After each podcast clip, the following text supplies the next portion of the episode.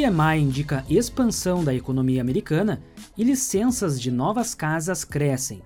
Piso do frete rodoviário é reduzido pela ANTT e Valide compra startup. Olá, trader, seja muito bem-vindo ao Por Dentro do Mercado, o podcast diário da Nelógica. Você confere agora os acontecimentos e dados econômicos que estão movimentando o mercado financeiro nesta terça-feira, dia 23 de maio.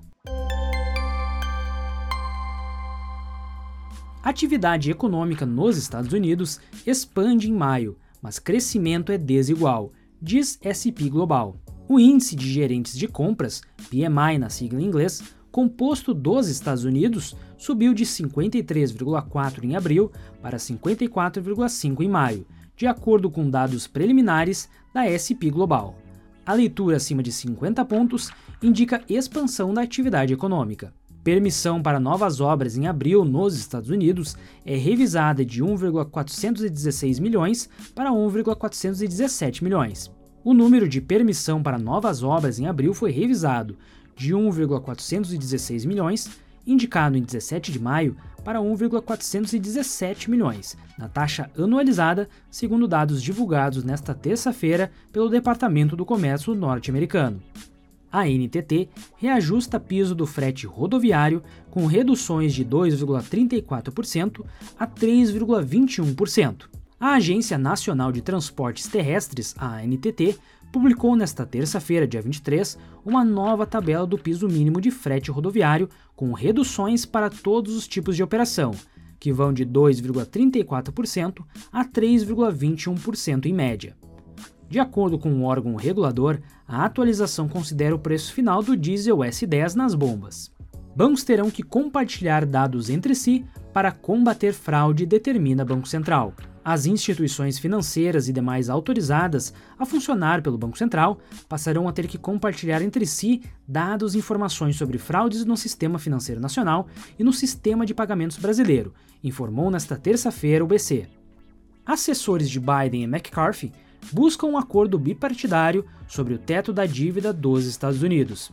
Negociadores da Casa Branca e dos republicanos do Congresso dos Estados Unidos se reunirão novamente nesta terça-feira para tentar resolver um impasse de meses sobre o aumento do teto da dívida de 31,4 trilhões de dólares do governo norte-americano, com o país enfrentando o risco de calote em até nove dias.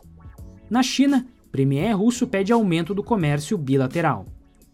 O primeiro-ministro russo, Mikhail Mishustin, em visita à China, defendeu nesta terça-feira, dia 23, o aumento do comércio bilateral na véspera do encontro com o presidente da China. Destaques do mercado. Ibovespa sobe com um novo arcabouço fiscal e teto da dívida dos Estados Unidos no radar.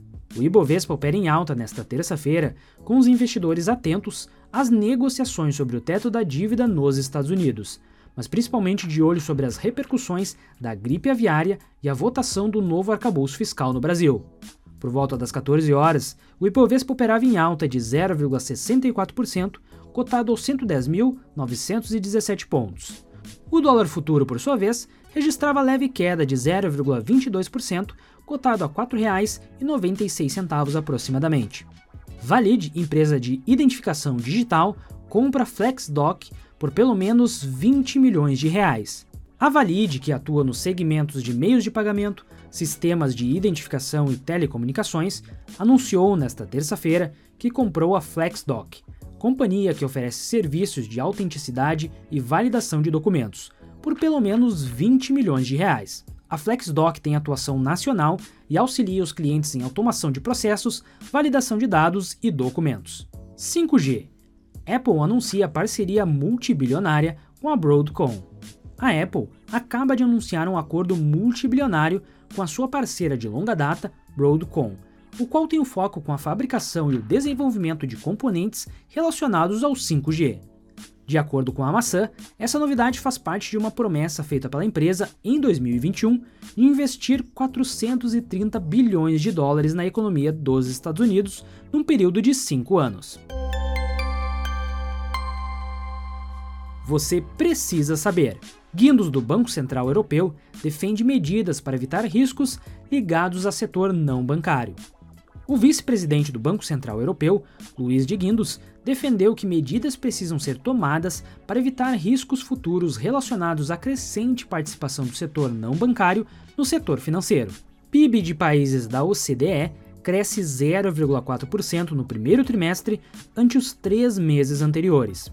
O produto interno bruto dos países que integram a Organização para a Cooperação e Desenvolvimento Econômico cresceu 0,4% no primeiro trimestre de 2023 ante os três meses anteriores, segundo o relatório publicado pela OCDE nesta terça-feira. O resultado apontou modesta aceleração, uma vez que o PIB da OCDE havia expandido 0,2% no quarto trimestre de 2022 ante o terceiro trimestre. Você pode conferir essas e muitas outras notícias na sua plataforma Profit Pro. Se você ainda não é assinante, faça hoje mesmo o seu teste grátis. O link está aqui na descrição. Uma ótima tarde e até amanhã!